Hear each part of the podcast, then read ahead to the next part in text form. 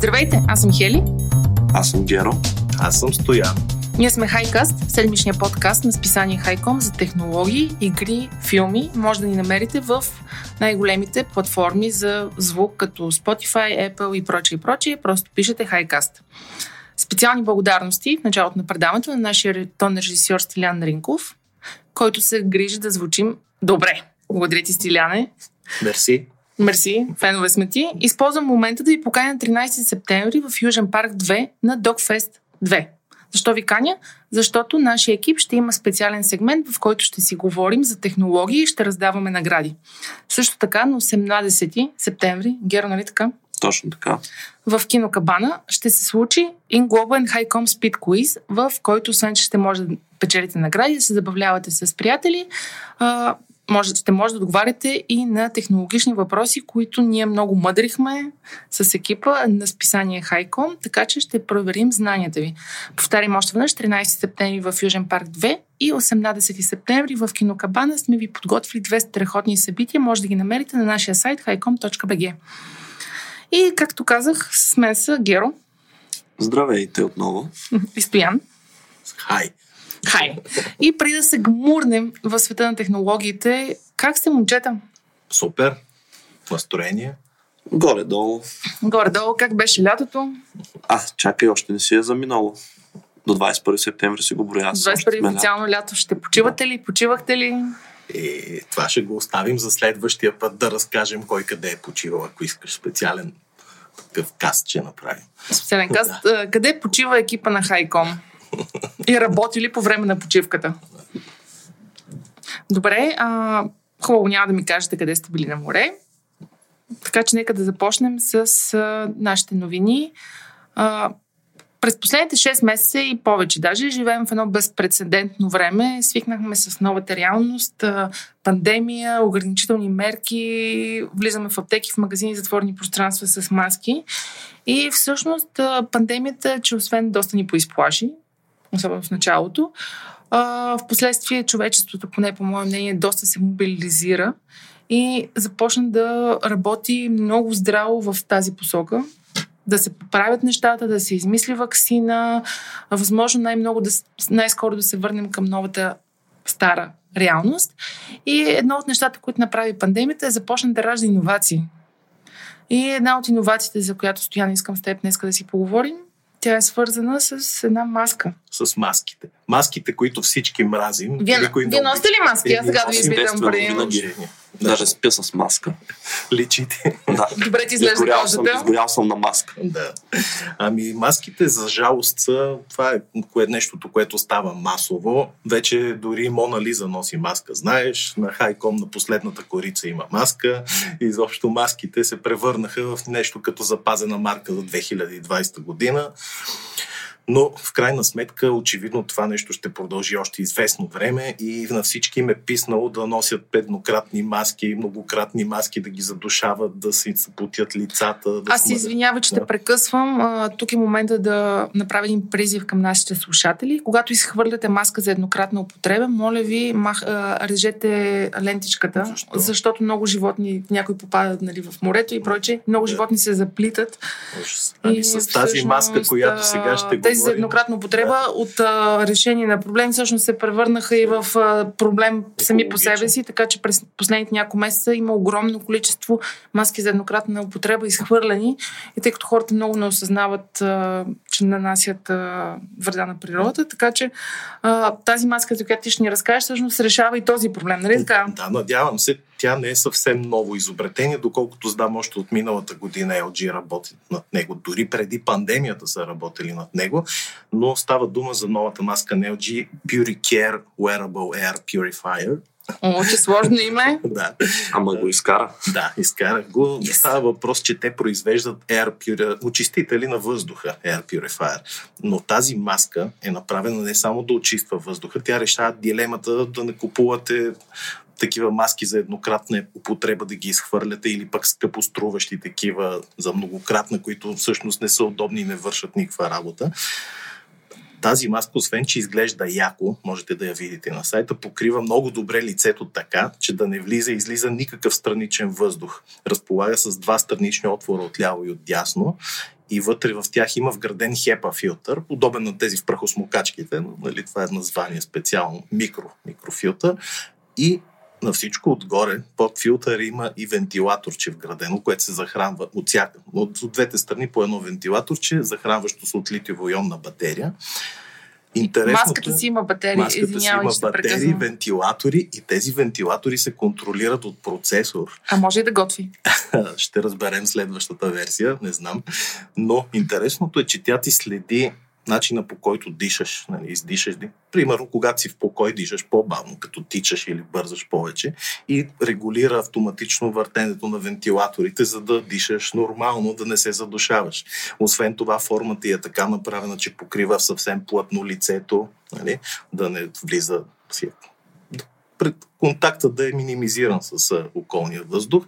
И най-якото, като свърши батерията, отиваш вкъщи, отваряш специалната кутийка, пъхаш вътре маската, тя почва да се зарежда и в същото време да се стерилизира с UV ламп, което още по-яко, нали? защото хем не мислиш да я переш, да я чистиш, тя се стерилизира. Ами то с толкова технология в нея едва ли е подходяща за пране.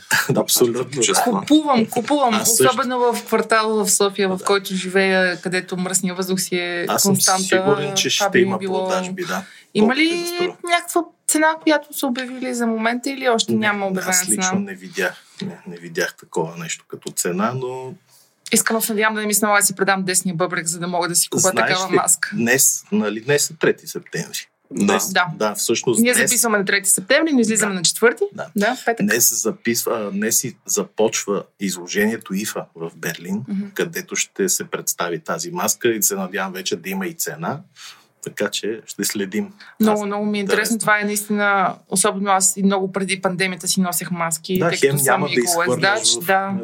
Мисъл, супер. Звучи добре, стига да не е 300-400 лева, което се съмнявам. Аз почвам Ами- да се замисля, че може би си заслужава да си, си купиш, купиш. подобно Да. нещо, ако всъщност си пазиш здравето и то, особено дори да в днешно колело. време. Да, да. Супер. Зимата да се кара колело в София е биохазард, както се казва. sometimes you win, sometimes you lose. Да, както казва нашия приятел Ицо. Да. А, добре, може ли да кажеш още нещо как се казва маската? Да те Е, помъча. LG Puricare Wearable Air Purifier. Значи LG, ако ни слушат, екипа на Хайком е готов да тества тази маска и да ми напише много честно ревю. Ще караме колело, ще носим затворени пространства. Дори ще спим с тях. То на там отиват работите, пък а, за версия 2 ви препоръчваме, ако може и да правим мусака. Идеална маска ми звучи.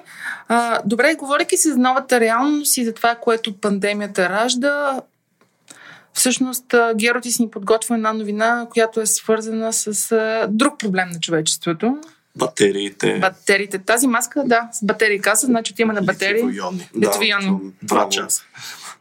Два часа. Два часа в максимален режим, 8 часа в нормален. Максимален, ако Максимален. да Ако тичаш, търчиш, ако те гонят Да, зомбита. то повече от два часа няма да тичаш. Да. Да, но да се върнем на батериите. Направи ми впечатление през миналата седмица една компания Nano Diamond Batteries, която дава, как да кажа, смели обещания. Според тях, те могат да превръщат токсични отпадъци в батерии, които издържат хиляди години. Сега това звучи много добре и много приятно да си купиш една батерия. Те най-вече го рекламират като батерии за коли. Защото, както знаем, електрическите коли са много готини, само че трябва да се зареждат батериите им и доколкото знам, това не е особено бърз процес. И те обещават, че биха могли да направят батерия, която на един заряд издържа 90 години, което е много повече, отколкото би издържала самата кола, според мен. И защо това е Колите си важно? дръгват, батериите остават. Ами явно да, така ще стане. Защо това е важно? Освен, че това те твърдят, че могат да ги пригаждат във всякакви форм фактори, дори в два пътя, три пътя малки батерийки. Също така това решава един проблем на човечеството, именно ядрените отпадъци, понеже, както знаем, те не могат просто да бъдат изхвърлени. Те трябва да бъдат съхранявани на безопасно място в определени условия, докато се разпаднат. А по този начин просто е някаква win-win ситуация.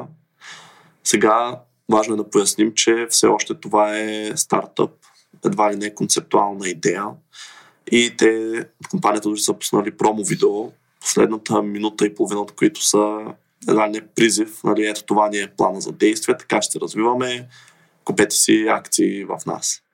Така че само времето ще покаже дали ще се превърне в а, реалност тази нова технология. А, най-вероятно има и една друга пречка. Всъщност, състоянието си говорихме това, че това би било голяма загуба за много производители, тъй като няма да произвеждат нови батерии. Всяко устройство една ще е достатъчно за целия му цикъл на живот. Така че не се знае дали ще бъде позволено от някои по-големите производители подобна технология да навлезе масово на пазара. Добре, аз ако не бъркам, големи компании вече създават а, от отпадъци батерии, от а, ядрени отпадъци, но всъщност тук борбата е кой пръв ще създаде комерциално използвана батерия в ежедневието. Нали така? Правилно да, ли разбирам? която хем да е безопасна, хем да, нали, да, да, да има някакъв практически така, полза практическа, защото поне тези батерии, за които аз до сега съм чувал, това не е първата батерия. А, те всъщност генерират доста малък заряд и да речем те са подходящи за писмейкъри, за разни такива устройства, които имат много малка консумация. Аз признавам, че съм очуден, че стартъпът твърди, че ще направи батерия за автомобил, защото автомобила, знае, харчи страшно много енергия и де-факто ти да вградиш ядрена батерия, която ще държи 90 години този автомобил в движение. Извиняйте, но ми се струва малко sci-fi. В смисъл, то автомобил е все едно една ядрена централ. Нали? Това са малко странни неща. Не знам точно какво имат предвид. Според мен няма как така батерия да е еднократно направена, да не се презарежда и просто автомобила да върви 90 години. Имаше преди години такъв концепт за автомобил, който върви истории. Това е изотоп изотоп или елемент, ще ви изложа, може и да беше елемент, радиоактивен тори, който, да речем, слагаш едно купче 1 кг и и е изчислено, че от разпада може този автомобил да се движи много години, наистина. Само, че го бяха нарекли този автомобил мини ядрена бомба, защото това е, представи си, на колела ядрен мини реактор. Нали? Тя като се удари тази кола или нещо се случи, какво правиме? Половината град в руини. и то ще стане като на реакция, ако всички колеса така ще гръмне. Да. Най-всичките след нея. За това по-скоро според мен има бъдеще за тези батерии, но в по-низко консумиращи. Като батерии за телефони, примерно. Ами, да, може би, но там пък ще е страшно вече войната на лоби, защото, както каза и Геро, те ще се избият, понеже ти правиш една батерия, и край. И повече ти цял живот тази батерия си я ползваш и нали, не ти трябва друга. А и тук въпрос е дали тестерите на първите прототипи ще светят на тъмно или няма да Това е светят на тъмно и дали въпрос, въобще ще имат по три крак. Да, абсолютно. Ако беше толкова лесно да се екранира тази радиация, вярвай ми, и руснаци, американци от години правят какво ли не, щяха до сега са го направили, тъй че това въобще не е лесно и според мен... Дали ами аз мога да вляза малко в повече в подробности за това. Относно опасността специално, компанията твърди, че нивата излъчвани Само от тези батерии да. да, са по-низки от тези на ионизираща радиация на околната да, среда. Въпросът е, че тогава с произвежданата енергия ще бъде страшно малка, разбираш ли? Тъй като са ниски нивата, ти ще можеш да захраниш, примерно, часовник в най-добрия случай. Ами, не може това може би просто ще е в количеството разковничето. Нека да обясни точно как се случва това. Те искат да използват а, радиоактивен графит, който е с, който се използва да, създаване на диаманти с покритие от въглерод 14. Въглерод 14 това е единствено нестабилен от трите естествено срещани изотопа, другите са въглерод 12 и въглерод 13. И времето му на разпад е около 5730 години. На полуразпад. Да, на полуразпад. И върху него има покривен слой от въглерод 12, който защитава и съхранява радиоактивния материал под него. Наслояването на тези структури създава клетки, които могат да, се произвеждат, които могат да произвеждат електричество. Mm-hmm. И явно точно така смята компанията да въведе тази технология. А дали ще е успешна, само време ще каже. Искаме палци, иначе за а, индустриално използване на такива батерии вече имат доста компании, включително Tesla Energy се в а, този бизнес, като се очаква а, пазара да се равнява на около 87 милиарда до 2026 година така че нямам търпение да имам телефон с ядрена батерия вътре, yes. просто тръпна в очакване. А, добре, от а, ядрените батерии и пандемията отиваме към едно много любимо мое пространство, за което вече си говорихме неведнъж, космоса. А, Стояне, ти ми съобщи притеснителна новина, че от Международната космическа станция е излизал кислород. Какво се случва там? Да. Ми, надяваме се да не се повтори сценария от филма Гравитация, ако си го гледала. Там нямаше ли извънземни? Не, нямаше, но се разпадна международната станцията, се разпадна на части. Беше уникално красиво, макар и нереалистично. Тук става въпрос за една новина, която не е съвсем нова. Тя от десетина дни или може би две седмици, но се тръби из пространството, интернет пространството, защото м- се оказва, че доста притеснително количество въздух изтича от Международната космическа станция. Зачетох се за подробности и се оказа, че то винаги си е изтичало от някъде, защото представи То така си тече, то си нали? тече по-малко. Да. котката. То си капе там. Да, значи тя Представи си да не се е прави в България тази станция. Не, Извиня, в Русия, в Китай, в Штатите. Тя е международна все пак на много места.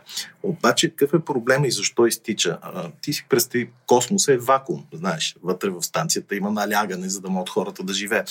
И тая разлика огромна в наляганията между космическото пространство и вътрешността, всъщност тя раздува станцията, да, непрекъснато и винаги има някакви мини, микро, малки отворчета някъде, където не е ясно къде са, така че тя винаги се губи някакво количество въздух, да речем 1 кг на ден, примерно.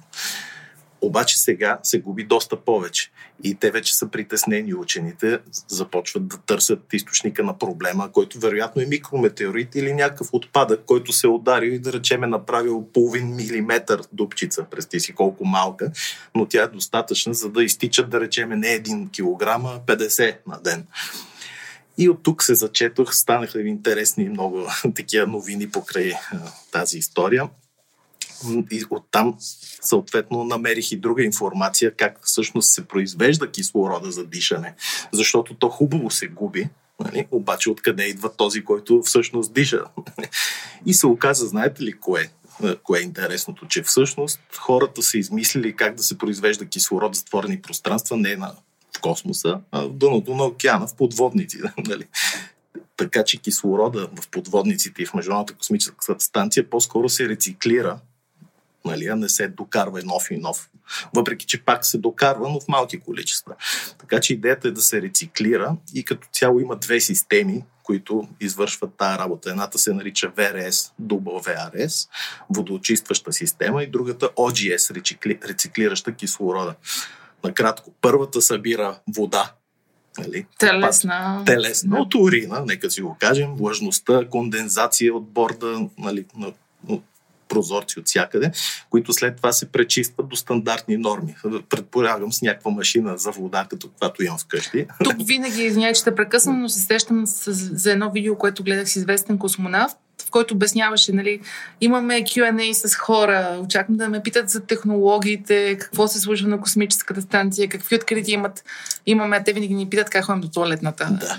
То това, така че това си много Ама, важно. Имаше конкурс за туалетна пак миналата година, не знам дали Кой го спечели? Още не, мисля, че не е свършил. Имаше конкурс за нова космическа туалетна и дизайнери от цял свят участвах, защото това въобще не е майтап история. А, значи не е късно да се включи. Не е късно. Конкурс. Аз гледах, че в момента туалетните им са с камерки, така че да се нагласят на правилното място. Брутално просто. А за това са камерите, добре.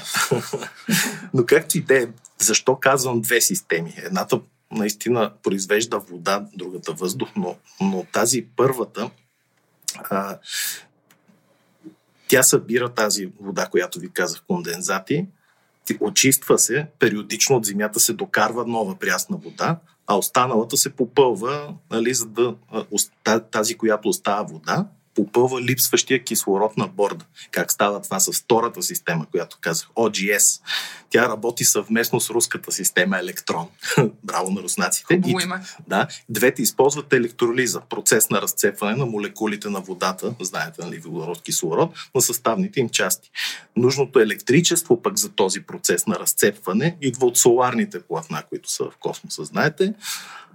И какво става? Отделя се кислород, обаче при тази химическа реакция има и водород. Нали? Не е само кислород, като се разцепи вода. Да? Така, къде отива водорода?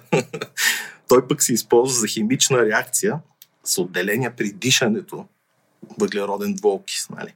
което пък е екзотермична реакция, т.е. отделя топлина, слушай колко яко, нали? Тая топлина, която се отделя, пък отива за затопляне, нали? едно като парно локално, обаче пък се отделя метан и отново вода. Не им е лесно на космонавтите. А метана, знаеме всички съставна част на какво е кравите, какво изпускат, нали? И така. Метан това въпросът е с този метан, какво се случва? Е, той се изхвърля в космоса. Всичко се използва. Кислород, вода, метана обаче се изхвърля в космоса, така че един затворен процес като една екосистема, много интересно. И само от време на време се попълва с малки количества прясна вода и малки количества кислород, но обезпокоително е след все пак като излита толкова бързо, какво ще се случи, не знам, стискам им палци. Стискам им палци на Международната космическа, космическа станция. И говорейки си за метани крави, аз директно превключвам на следващата тема, в която има включена прасе. Или... А сега. А сега да или е известната Гертруда. Ние явно не можем да минем а, епизод без да си говорим за един много известен човек. Така че Гер, коя е Гертруда? Ами, Гертруда е едно от трите прасета, които Илон Мъск използва на демонстрация на Neuralink, компанията му, която твърди, че иска да сложи импланти в мозъците ни. С ами, значи които... няма да е Бил Гейтс, а ще е Не, сега Мъск. ще е Илон Мъск. Ще видим кой, кого ще изпълнява. Са братя. Както е, ще го Близнаци. ами, аз тук мога да споделя едно малко по-различно мнение, понеже как да кажа, може би съм неразочарован, но очаквах малко повече на този етап. Понеже който е следил развитието на Neuralink, знае, че Илон Мъск, той твърди, че тази технология днес ще може да лекува всякакви болези, синдроми, парализи, дори депресия, такива разстройства. Като дори най-обикновени неща, като просто когато сме тъжни, едва ли не, това ни подава такива положителни сигнали. Напускаме приятелката, включваме да, електродите и забравяме. Натискаш да, на копче. И, съм много доволен. Супер. Съм чувствал по-добре. Ами да, нещо такова. А това, което получихме, всъщност бяха три прасета, като едното беше вече с този имплант, едното, другото беше с този имплант известно време е прекарало, но след това е бил махнат, за да се покаже, че нали, ако си променим мнението и решим да се чипираме, но след време си кажем не щем, нали, можем да го направим. И проблема с това беше, че единственото, което ни показаха е как тези прасета душат разни неща и импланта отчита мозъчна дейност. Не видяхме нищо от тези лечения на болести. Да кажем, нали, че те са били здрави и щастливи прасета, както той ги определи, така че не са имали нужда. Но той имаше много обещания. Той, тази технология беше представена като едва ли не, с едно мозъка ни ще се свърже, ще се свърже като операционна система и ще може с него да си контролираме телефона, да кажем, да сменяме музика и разни такива всякакви екстри. В принцип. Много обещания имаше. Също е на ранен етап, естествено. И накрая на цялото демо той просто каза Илон Мъск, че идеята на това показно е той да набере хора за екипа си, които да работят за него. Такива да гини пикс или... Не, не, не. Такива инженери, всякакви, нали, mm. които той даже спомена, че не е нужно да разбират за човешкия мозък как работи, стига са инженери, те ще ги научат. И просто след като малко време така предстоя тази информация и размишлявах над нея, може би леко разочароващ привкус ми остана, тъй като наистина ние не видяхме нищо ново. Такива апарати вече съществуват, които отчитат мозъчна активност. Но тук е, разликата е, че е много вътре в самия мозък, нали така? Ами, се... как... Сега не мога да кажа да съм доктор, но доколкото знам, това не е нова технология. Това не е нещо groundbreaking на този етап, поне в този си вид. Единственото, което е ново, е, че той представи робот, който сам прави операцията. Ето това вече е новост. Който сам ти поставя импланта. Да, той прави абсолютно всичко. Заставаш под него, той там реже си, поставя го, зашива си, ставаш, той даже каза, отиваш сутринта, и след обед вече можеш да си ходиш. Смисъл, всичко е наред. Значи, ако, ако уважаемите слушатели можеха да видят физиономията ми в момента, биха се изплашили. Добре, а, тук, окей, нова технология, да. лекуване на болести като епилепсия, а, обаче идва бе ми идва много като епизод на Black Mirror. Да. И въобще тук идва такава моралната дилема. И вие бихте ли всъщност си инсталирали подобен чип мозъка? И ако някой ден, примерно Илон Мъск ги управлява тези чипове и изчатка, жена да му... превърне в безмозъчни зомбита. Каквито ние малко Да. или много сме, нали? Да. Много примерно жена му казва Пич, ако не превърнеш тези хора в безмозъчни зомбита. Мисъл, няма ли много сила в Е, ръцете на един човек? почехал го изкара така с жена му. Знаете ли, според мен истината е, че просто трябва да изчакаме. Да, ако сме живи и здрави, след много години да видим как ще се развие това нещо, какви ще са страничните ефекти, дали ще има такъв... Като минат 20 години след като се използва това нещо, тогава можем да режим дали да го правим. На този етап, естествено, трябва да си луд, да ти отворят черепа и да ти закачат на мозъчната кора електроди. Нали? Но той няма на етап. Все още тази технология, поне от Илон Мъск, Neuralink, те не са изпробвали на хората за това върху Ясно. Те прасета, те доколкото си спомням, че мозъците им са, имат близко до Ами да, те за това най-вероятно използват. Да, а, то не е само Илон Мъск, доколкото си спомням, има такива опити за управление с мисъл нали, на разни устройства. Да, именно, това не е Има нова хора технология. Болни, да, които им отварят мозък, примерно да слагат електроди за стимулация, както казваш, и на болести, срещу епилепсия, какво ли не.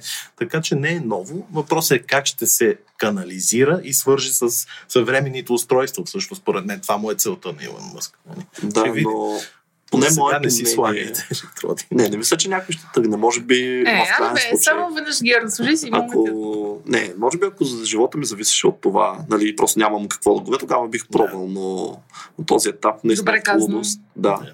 Просто за мен Илон Мъск е един мечтател, доста смел при това, с много високи амбиции. И искам да дам един пример. И с това ще отворим темата, обещавам. А, не, темата е доста интересна, така че давай. Да.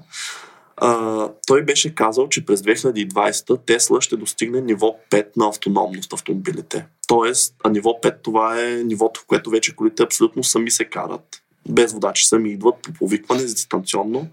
Близо е, факт, близо е, има напредък, но и тази година той продължава да твърди това нещо. Но ето, че стана 2020, а мен беше падал дори твърдение Може би короната го изненадала леко и него. Ами, възможно е, но на мен това ми струва като повече от няколко месеца работа. Понеже Все пак той беше... не може да кажем, че не е гениален инженер. И въобще Ами, това, което аз прави е по-скоро го виждам като... Да, той е сте гений, но по-скоро той м- съм наблюдавал... Е, как да го нарека? Може би... Че има умни пиар ходове. Не, той е просто един харизматичен човек, който излиза на сцена, обещава едни неща и после очаква някой да ги свърши. Той продава идеи. Да, той точно продава така. идеите и след Той това е очаква да инженер. Намери хора, които да ги превърнат в реалност. Да, да, ма като обяви такова нещо за Тесла, примерно в случая, примерът и акции на Тесла правят бил и Е, удрят да, със тавана. Така че пиара и въобще нещата не са толкова прости, просто аз съм един мечтател. Съгласна съм. А, аз всъщност се замислих, че едно време хората, примерно, чух, че се опитвали да, да изградат характера и така, че тази тема за мозъка не е нова със сигурност, както каза ти Стоян, не е първата компания. Чудно ми е на какъв софтуер върви Neuralink. Ами това вече е софтуера. Linux ли е според тебе, Стояне? със сигурност е някаква Unix базирана система, макар че всъщност защо не е задължително. То по-скоро е важно самия алгоритъм, който разчита мозъчните вълни, как ги транскрибира се едно, ги възприема и ги предава към компютъра. Нали? Операционната система, според мен, не, няма толкова голямо значение и по-скоро тук ще бъде пробива. Значи може и Да, Windows ще- да е. Може, естествено. И говорейки си за операционна система, а, наскоро отпразнувахме един много специален рожден ден а, на една операционна система, която навърши цели 29 години. Аз спомням, като за първ път я ползвах, все още нямаше тестов версия и беше една черна конзола, която е операционна система. И защо е важна въобще за света около нас, къде се ползва? Може, Да, може да аз- ни говориш много по темата. Аз за първ път писах статия за нея през 94-та година още. И тази операционна система се казва Linux. Всички знаете. Със сигурност сте се сетили вече. Но интересното кое е? Тя навърши 29 години до година 30 29 животи, години. знае. 29 Деца има ли? Има. Доста. Доста дечица има. Те са, може би, над 150 дистрибуции, не знам точно колко са. Но има доста дечица. Първо ще почна с любопитното. Защо извадих А после дай с скучното, като почне с любопитното. Да. Любопитното беше, че остави, че са толкова години, а беше публикуван поста на създателя на тази операционна система Линус Торвалдс. Който аз го видях на живо в България да. на един Open Fest преди 15 години някъде. Да, да, спомням си. С да. да. А, интересното е неговия пост.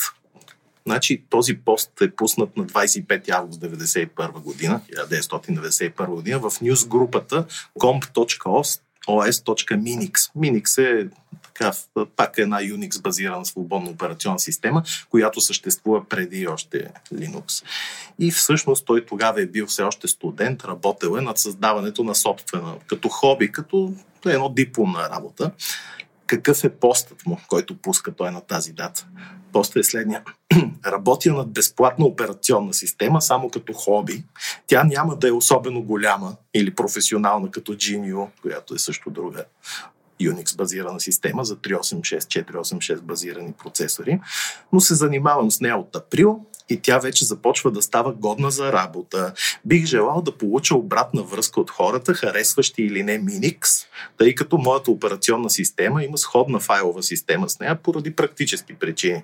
Приемам всякакви коментари и повтарям, моята ОС ще е с отворен код и вероятно никога няма да поддържа нещо по-различно от стандартни АТ дискове, защото това е всичко, с което разполагам. Очевидно не е имал и парички човека, но големия майтап е, че никога няма да е особено голям. Беше. да. Мен е. това ме порази, че което казва, че нищо особено не прави, никога няма да е голямо, а в момента работят милиони компютри, сървъри под Linux. и другото е, че няма да разполага с нищо по-различно от обикновена AT харди. Нали? Те, в момента те работят с клъстери, с, с дискови сториджи, с... не искам да ти казвам какви технологии са скрити зад Linux. Просто евала на този човек, който и до ден днешен знаеше безплатно тази операционна система, има хиляди деривати. Де-факто тя е гръбнака на интернет, защото истината е, че като сървър на разпределение на сървъри, Windows води с много, 70 и няколко процента от сървърите по света са Windows. Linux системите са, мисля, че бяха 16-17%, но тук, тук говорим за общо като цяло сървъри, всякакви. Нали? И файлови, и интернет. Докато особено в областта на интернет, Linux много доминира над всички останали. Почти аз не знам да има нормален, сериозен сървър, който да работи да не е под Linux, а веб сървър.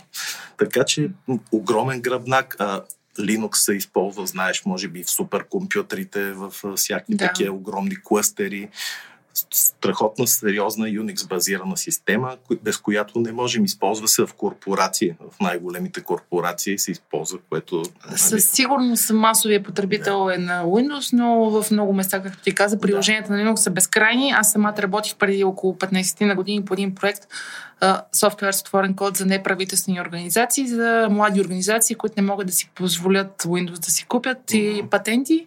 Всъщност и Linux има предлага много добри yeah. альтернативи на различни софтуери. Честит рожден ден на Linux! Благодарим за този прекрасен софтуер и операционна система. И за пост. И за интересния пост. И а, приключваме с а, тази част на подкаста и минаваме малко към по-продуктово ориентирана част на подкаста, любимата ми. За джаджи. За джаджи. Аз много обичам джаджи. Смисъл, не си купувам много, но обичам да им се радвам, да ги пипам, да ги тествам. Да четеш. Да чета за тях в highcom.bg, да. А, винаги много ме забавлява Геро, като има нова джаджа за тестване в офиса и аз искам да я пипне и той не пипай. Не правиш правилно, не го правиш правилно, ние, ние, ние. Както и да е, ти си ни подготвил, Геро, една информация за много... Още един рожден ден, да. всъщност. Днес, значи, рожден ден след рожден ден. Да, ми той рождения ден беше миналия месец. Е, кой имаше рожден ден? Xiaomi. Happy само, birthday, Xiaomi. Само 10 години. 10 години? Да, само на 10 години е тази компания. Просто като замислиме просто до какво ниво се е развила световно, наистина изглежда главозамайващо това. И ние вече говорихме за техния прозрачен телевизор, но едно нещо, което не споменахме тогава, беше Xiaomi Mi 10 Ultra, което е най-новият им флагман. Този телефон е впечатляващ по много фактори, но сега ще кажа само три от тях, които са най-най-впечатляващите. Първият е зареждането. Това е първият телефон в света, който се зарежда с 120 вата което е просто една космическа скорост. За 120 лой като мене, може ли да ми обясниш? Ами да, 120 вата, просто казано, зарежда се от 0 до 100 за 23 минути. Целият телефон. Човек, много Да. яко. А за 5 минути е до 41%. Купувай. Да, и понеже най-вероятно това е твърде голямо напрежение, това е, говорим за телефон с малка батерика, батерията е разделена на две части, като всяка поема по 60 вата. И точно така, за да не се стига до прегряване и проблеми. Безжичното зареждане пък е 50 вата, което също е изключително бързо. Това е много по-бързо, отколкото предлагат много телефони с кабел, което пък достига 100% за 40 минути, което е отново космически скорости. Вторият по-специален фактор, т.е. вторият фактор, който прави този телефон по-специален, е това, че има един много известен сайт за оценка, тестване и оценка на камери, не само на смартфони, и на фотоапарати. Казва се DxOMark и според този сайт в момента Xiaomi Mi 10 Ultra е на върха при смартфоните с оценка от 130. Сега държа да кажа, че това не означава непременно, че това е телефона с най-добра камера. Те с кого си партнираха за камерите? С Leica? А, не, Huawei с. Leica. А, Huawei беше с Leica, да. Да. Но това, което е важно е, тя може би най-универсалната камера, тъй като при тази оценка те се взимат всичките камери, в случая този телефон има 4, нали, всяка изпълнява различна функция. Четири камери, човек. Да. Ами, хеле, това всъщност вече е стандартно за 2020. Ами аз, аз съм с един телефон а, преди 3-4 години, всеки път се впечатлявам. Да. И последният фактор, който е много впечатляващ, е цената на този телефон. Всъщност, Пет лева. както знаем, 100 лена беше. 120. А, Купувам. В надаване се превърна това. Ще ми го подариш ли за рождения ден? 29 декември. Ами, то хубаво ние може да му се радвам много този телефон, но доколкото знам, той не е пригоден за продажба извън Китай. Поне на този етап. Естествено, ако се окаже, че има огромен комерциален успех, може и Xiaomi да решат да го пуснат в световен мащаб, но поне за сега изглежда ще го продават само вътрешния си пазар. И цената му започва от 760 долара за всичко това. И то за версия с 8 и 128 гигабайта вътрешна и оперативна Колко памет. долара? 760 Супер. което просто наистина е страшно ефтино, а най-най как да го нарека, най-мощната версия с 16 гигабайта RAM и 512 гигабайта ROM е 1000 долара. Прецените. Така че това наистина е Значи една... няма да ни се налага да продаваме бъбреци, за да. Да. го имаме. А мислиш ли, че ще дойде на, български, на европейския пазар, а не на българския? Ами, както казах, трудно е да се каже, просто, както знаем, Xiaomi те бълват телефони, буквално всеки месец има нови модели. Много тези те са специфично най-често за Китай и за Индия. Това са двата най-големи пазара, където Хаштаг има... страдам. Да, така че и до нас нали, идват най-известните модели, но този, тъй като е специален, нали, юбилеен модел, може би дори ще е в ограничени бройки. Естествено, не, че не може да се здобием с него, но ще е малко по-сложно. Да. Еми, Но то кога се очаква да излезе? Той вече, А, той вече на пазара. Да, той вече е излязъл от 16 августа. Сам вече се продава в Китай. Така Яко. че има ли желание, има и начин. екскурсия като Китай, сега покрай пандемията билетите са малко по-ефтини, купуваш си нов телефон и се връщаш. Да. Нали, с маска от С маска LG. от LG вземи го. Значи, и на батерийка ядрена и си ток. Да може да стигнем до Китай. Да. Добре, а, от телефоните, които напоследък, смартфоните напоследък, доста изместиха книгите, по мое мнение, и ние всички сме залепени, докато сме си вкъщи, докато вечеряме, докато си лягаме. А, даже докато сме на работа, всъщност искам да се върна към едно устройство, което все още ни позволява да четем книги. Да, аз искам първо, първо да благодаря на нашия колега Тодор, главният редактор на сайта, който ми даде вчера. Благодарим. Тодоре! Благодарим. Става въпрос за първите цветни устройства e-ink, който чете електронни ридери, четци като Kindle и други такива модели. Знае за какво става въпрос. Електронни четци не само оцеляха при пристигането на iPad и на другите таблети, но процъфтяват, което е, нали, не че е странно. Хората четат все пак, а те са много по-удобни за четене. Супер е, да. Обаче проблемът беше много години, че само черно-бели и дори аз бях един от първи, даже сигурно съм бил първия собственик в България на Kindle DX, този големия, не знам дали си го виждала, той е почти колкото Долу е. му беше клавиатурата, Да, нали? да, да помня. И дори имам едно ревю писано за Хайком, огромно, сериозно.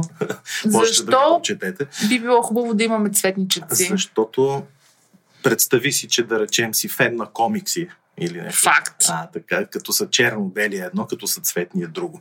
И E-Ink, които са топ производителя, всъщност може би единствения на, на такива екрани, от години работи над а, създаването на цветен дисплей, но до сега нямаше успешни продукти, но ето, че 2020 година се появява такова нещо дори на пазара. Вече го има на пазара за 230 долара, което Що без съвсем нормална направо. сума, да. И нарича се Pocketbook Color. Има разделителна способност от 1072 на 1448 пиксела или 300 пиксела. Не влизай в да. подробности. Важното е, че комиксите могат да се, Се четат четат. готино. Представете си най-хубавия Kindle висок клас Oasis. Това нещо е същото, само че с цветен екран. И поради начина на работа на екрана на устройството, при разглеждане на цветни изображения или цветен текст, разделителната способност пада обаче.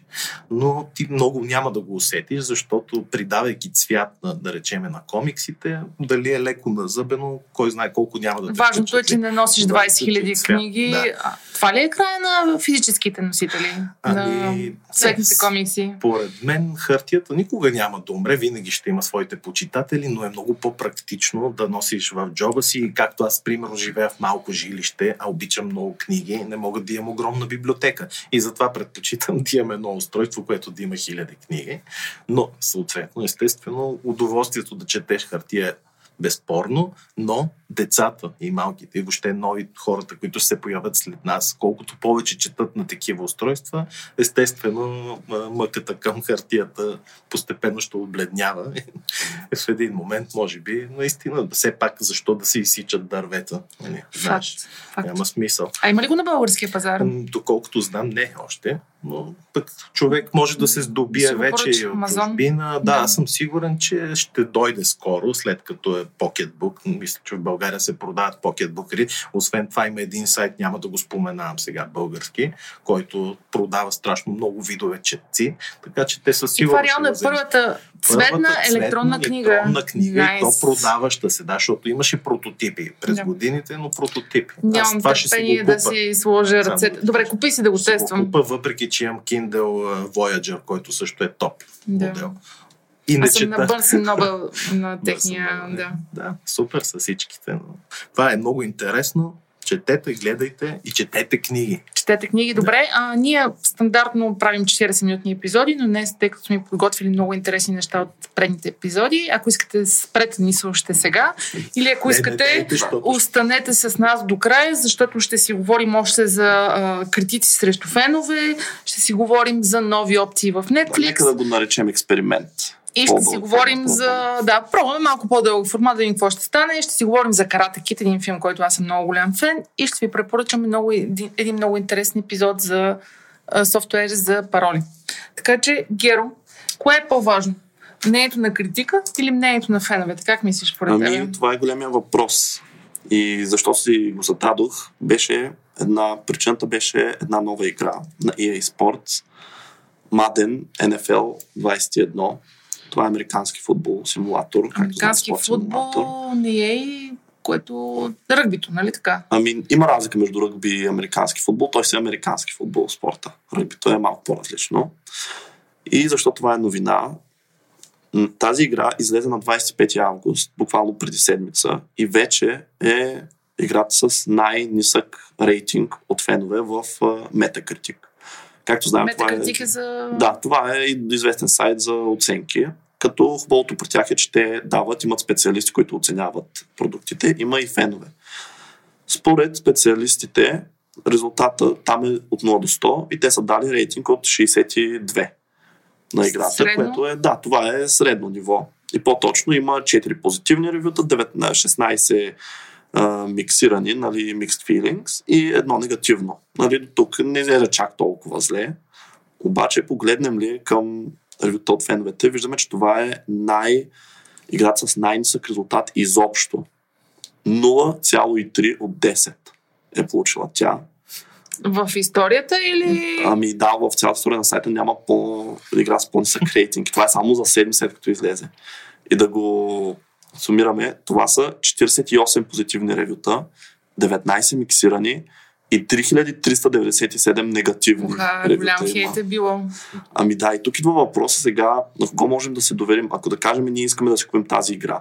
от една страна, критиците, те са, това им е работата, то това им плащат. Но пък те биха могли да бъдат повлияни мнението им, ако, да кажем, имат някакви отношения с EA Sports по някакъв начин и са по-смекчени в оценката си. От друга страна, както знаем, EA не са от най-обичаните компании, гейм студия. И при тях, аз съм забелязал, тъй като дълги години играх в FIFA, че има просто обществото, които играят игрите им, те имат навика просто веднага, когато нещо им харесва, те са изключително крайни, изключително много хейти се плат към компанията. И дали пък част, поне, поне част от тези ревюта не са точно такива, просто защото е EA Sports, нали, давай да ги хейтим. Да. Ми, не знам, аз тук правя паралел, примерно е IMDb, някои от най-великите филми, поне по мое мнение, в историята, там с много ниски оценки.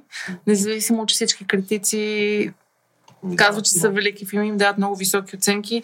Стояните на кого се доверяваш? На феновете или на критиците? Винаги истината е някъде по средата, според мен. Първо, че критиците, естествено, ако не са повлияни, това го оставяме на страна. Нали? Да речем, че са безкруполни. А винаги има субективна част. Нали? Все пак и те са хора, и те виждат факт, по различен факт, да. начин. Да. Освен това, те гледат по-професионално на нещата, докато ние с теб и масовите хора... По... Масовите хора. Да. Чувствах се масов човек, да, благодаря се за термина, но нормалните да Това е нов термин, да, масовия човек. Хора, да. Масов. А, не гледаме толкова професионално на нещата, смисъл в детайли, както и за филмите, така и за игрите. И за това, според мен, истината трябва да се търси да, по средата. Да, да. И честно казано, хора играйте и гледайте това, което ви харесва. В крайна сметка всеки от нас има вкус. Това, че аз харесвам едни филми, ти харесваш други, Геро трети, няма смисъл, няма нищо лошо. Да, може би има и... На вкус и цвет, товаришния, да. да. Така че, според мен, истината е по средата и най-добре хванете, поиграйте тази игра, вижте дали ще ви харесва, както и филма. Е, тук въпросът е ли да ни 100 долара или да не ги дадеш 100 долара и на е, кого да се довериш? Не, не, не, няма ли Колко е? Ами, а, за демо не знам, те по принцип и пускат демо преди да излезе самата игра и след като mm-hmm. излезе, тя вече е излязла, така че може би демото може mm-hmm. да се го махне. Ти Геро, на кого се доверяваш? На критиците или на ами, феновете? В случая по-скоро ще проверя просто играта дали ми хареса. Например, както казах, аз играя FIFA, така че за мен независимо аз ще си взема FIFA, просто защото искам да играя играта и вече ще се направя само изводите. Да. Но ако е нещо неутрално, което се чудя дали ми харесва или не. Както казвам, тя аз гледам и двете, гледам какво, какво се казва професионалист за тази игра, каква е тяхната оценка и гледам и хората какво е, тъй като много често се различават. Нали, стоям вдига ръка, иска да добави За нещо. FIFA знаеш ли този факт? Защото и аз от много години играя в момента, не, но много години съм играл. събрал съм с FIFA G. FIFA G сме, да. А, знаеш ли го този факт, че там четно-нечетно? Смисъл, нечетните версии са по-добрите, четните са лоши. Ами то това, това е конспирация. Да, може би да, но ако се замислиме наистина, аз лично, нечетните версии на FIFA са били винаги по-яки и по-интересни. Те да, създателят на играта, значи това е нечетна версия, няма си даваме много труд, идва четни и пичове, хващите се да работим. Аз да ти кажа, моята любима, в която съм играл е 11, която е нечетна. Значи да, конспирацията е... Това казвам, не, че да, при теб по-добри има в която няма. Не, не помня, примерно 11, 13, 15, нечетните версии. Добре, а, говорейки си за игри, минаваме вече към този сегмент. Геро, Стояна, нещо играхте ли последно време? Геро по-скоро. Геро, ами, кажи какво играеш? В последно време... Майнкрафт. Да, иска ми се. в последно време не, не съм играл нещо ново. По-скоро искам да се похваля, че най-после завърших Umbrella Academy втория сезон. Един е, месец по-късно. Да кажа една новина за игри, ти директно мина за филмите. Да се похваля, не се сдържах просто. Да. Но давай, кажи за новините. Очевидно не сме играли. Той за филмите не сме играли нищо състояние. А, аз искам да кажа, че миналата седмица се проведе първото в историята, първата в историята Евровизия за игри. И участваха 15 държави от цяла Европа, една от които беше България. И всъщност наш представител беше едно малко пловдивско студио, което се казва The Six Hammer. И те ни представиха с играта Мулендър. Мулендър, защото става въпрос за крави извънземни. Това е един супер як платформа, който хората си правили музиката, визията, всичко много интересен. Все още е начална версия, но ако искате да подкрепите българско студио в създаване на игри, Мулендър не спечелихме, макар че много силно се постарахме да спечелим. Имало е конспирация, ясно. А, всъщност спечели една доста детска игра, независимо, че имаше и AAA заглави, и Kickstarter заглави, така че а, публиката решава. Това не е най-много и харесва. Явно мамите се бяха активизирали. Но пак тук видих моята любима тема, че в България се правят много яки игри и се надявам в бъдещите епизоди, когато започнем да имаме и гости, да поканим някои от българските студия. И Геро, ти почна да говориш за Umbrella Academy и Да. имаш една новина за Netflix, която аз мога само да ги приветствам и ей, да. Ръкопляскам. Ами, Netflix обявиха, че имат а, нова опция, нека да го наречем, при която може да гледаме безплатно съдържание, дори без акаунти, както знаем. Когато си правиш акаунт, първия месец ти е безплатен, нали? Въпреки, че естествено те ти искат нали, карта, така, нали, ако решиш за по-нататък. Но вече може дори и без акаунт да се извършва това, само че естествено има някои уловки. Нека все пак започнем с кои сериали и филми може да се гледат безплатно. Да, ги накратко. Да ми те не са много, да ти кажа. Не Още дали голям избор. Сериалите са Stranger Things, Elite, Boss Baby, When They See Us, Love is Blind, Our Planet и Grace and Frankie. Филмите са Murder Mystery, Bird Box и The Two Popes. Супер. Но пак е безплатен контент, вместо да теглиш от а, торенти. Да, само че, само че, да се поясня, филмите са напълно безплатни, обаче от сериалите може да гледаш само първи епизод. Е, Не са всичките сезони. Са Еми, съжалявам. зарибяват, зарибяват. Ако Еми, ми за пари от платформите и иска чрез подкаста да дава награди на нашите слушатели, more than welcome сте. Обаче има още нещо. За съжаление. Ами, да, неприятно ще трябва да ви изненадам, като ви кажа, че а, тези продукции могат да се гледат, т.е. тази опция може да се използва само ако е отворена през десктоп браузър. Е, или, е, да, е, или на Android на- браузър. значи- Да, iOS за сега не се поддържа по някаква причина. Ако викате демони, застане се на един крак и сте се регистрирали на десктопа, може Да, да, гледате безплатно филми. Ами да, и също така и не е с оптимално качество, не е в 4K. Геро, трябваше да спреш в началото на новината. Говорейки си за Netflix, аз съм им голям фен лично, Yes. плащам си. Геро, ти имаш Netflix? Естествено. А, така. Значи, аз познавам човек без Netflix и най-вероятно напоследък сте видяли един сериал, който е много популярен в българското пространство и то се казва Кобра Кай, което всъщност е продължение на Карата Кит 1, 2 и 3 и 2018 е сериала, сега го пуснаха по Netflix. Тук най-интересното е, че ме върнаха в детските години, когато взимахме за 4 часа от библиотеката до нас касетки Касети. под найем и гледахме Карате Кит, големи неприятности в Малък Китай и въобще Дагуни с една... Ти тогава не си бил роден, Геро. Той не знае Да. какво е видеокасетка. Да, предполагам. То Е, много неща ще са. да се а, какво не, са, глупости, бе. значи много ме подценявате за Ние тук сме се събрали две поколения, нали, Геро и аз и Стоян, а, където имаме различни опити, но най-якото за Кобра Кай, което мен много ме изкефи, че всъщност те използват оригиналните актьори. И всъщност децата от първите три епизода, от първите три пълнометражни филма, те участват и в новия 34 години по-късно. Като възрастни вече. Като възрастни човек. Супер. Единият на 58 изглежда на 30. Аз съм супер впечатлена. мен. Добре се се запази, точно като Стоян. Драгите слушателки, ако слушате, Стоян на 30 Да. и на 31 Да, всъщност. и две. И две, а и две. И така, така че Кобра Кай със сигурност препоръчвам да го гледате в Netflix. Много е забавно, особено ако тъйте някаква И Тодор го емоция. И Тодор го препоръча, да, го главния редактор, с три ръце. А, Геро, нещо друго, освен Umbrella Academy? Хареса ли ти всъщност?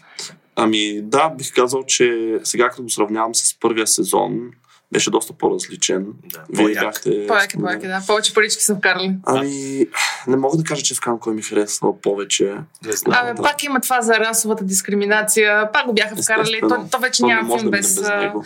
Добре, и тъй като вървим към приключване, Стояне, както обикновено си ни подготви някакъв готин софтуер, моля ти се, кажи с три думи С точно три какво думи. препоръчваш на слушателите да ползват за безопасността си в интернет.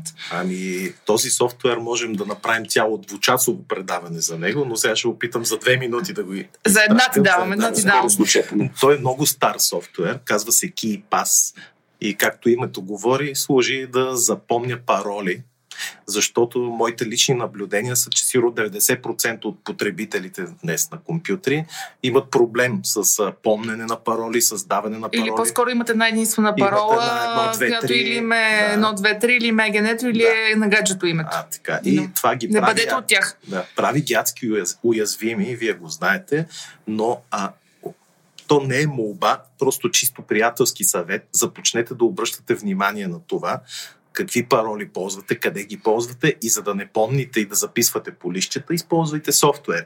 KeyPass е безплатен софтуер, който можете да го намерите в интернет, да си го изтеглите. Работи под Windows, macOS, Linux, всичко, което се сетите, Android, iOS. Има страшно много функции, дори аз не ги знам всичките, но като цяло може да генерира отлични пароли. Огромни по дължина с големи малки букви, цифри, знаци, каквото се сетиш. Записва ги, организира ги по удобен начин. Можеш автоматично, влизайки на някой сайт, който ти иска парола, с комбинация клавишна да вкараш юзера и паролата без нищо да пишеш. Налага се да помниш само една парола, мастер парола, с която се отключва цялата база данни. За параноичните потребители има много по-сериозни защити, няма да се спирам на тях, но идеята е, че тази база данни си я записваш в компютъра, можеш да я синхронизираш чрез облака, както аз правя с Dropbox, я синхронизирам с офисния компютър с телефон, отварям я навсякъде по всяко време. И имам хели сигурно поне 5000 пароли вътре през година. Стоям паролата, ще ти викам да. от тук нататъка. Но това е адски полезно нещо и само да кажа, използва се и в най-големите компании, дори Hewlett Packard, Bicep, са големи компании. Key Pass. Key Pass. До с теб говорихме, ти използваш LastPass, да. което е альтернатива през браузър.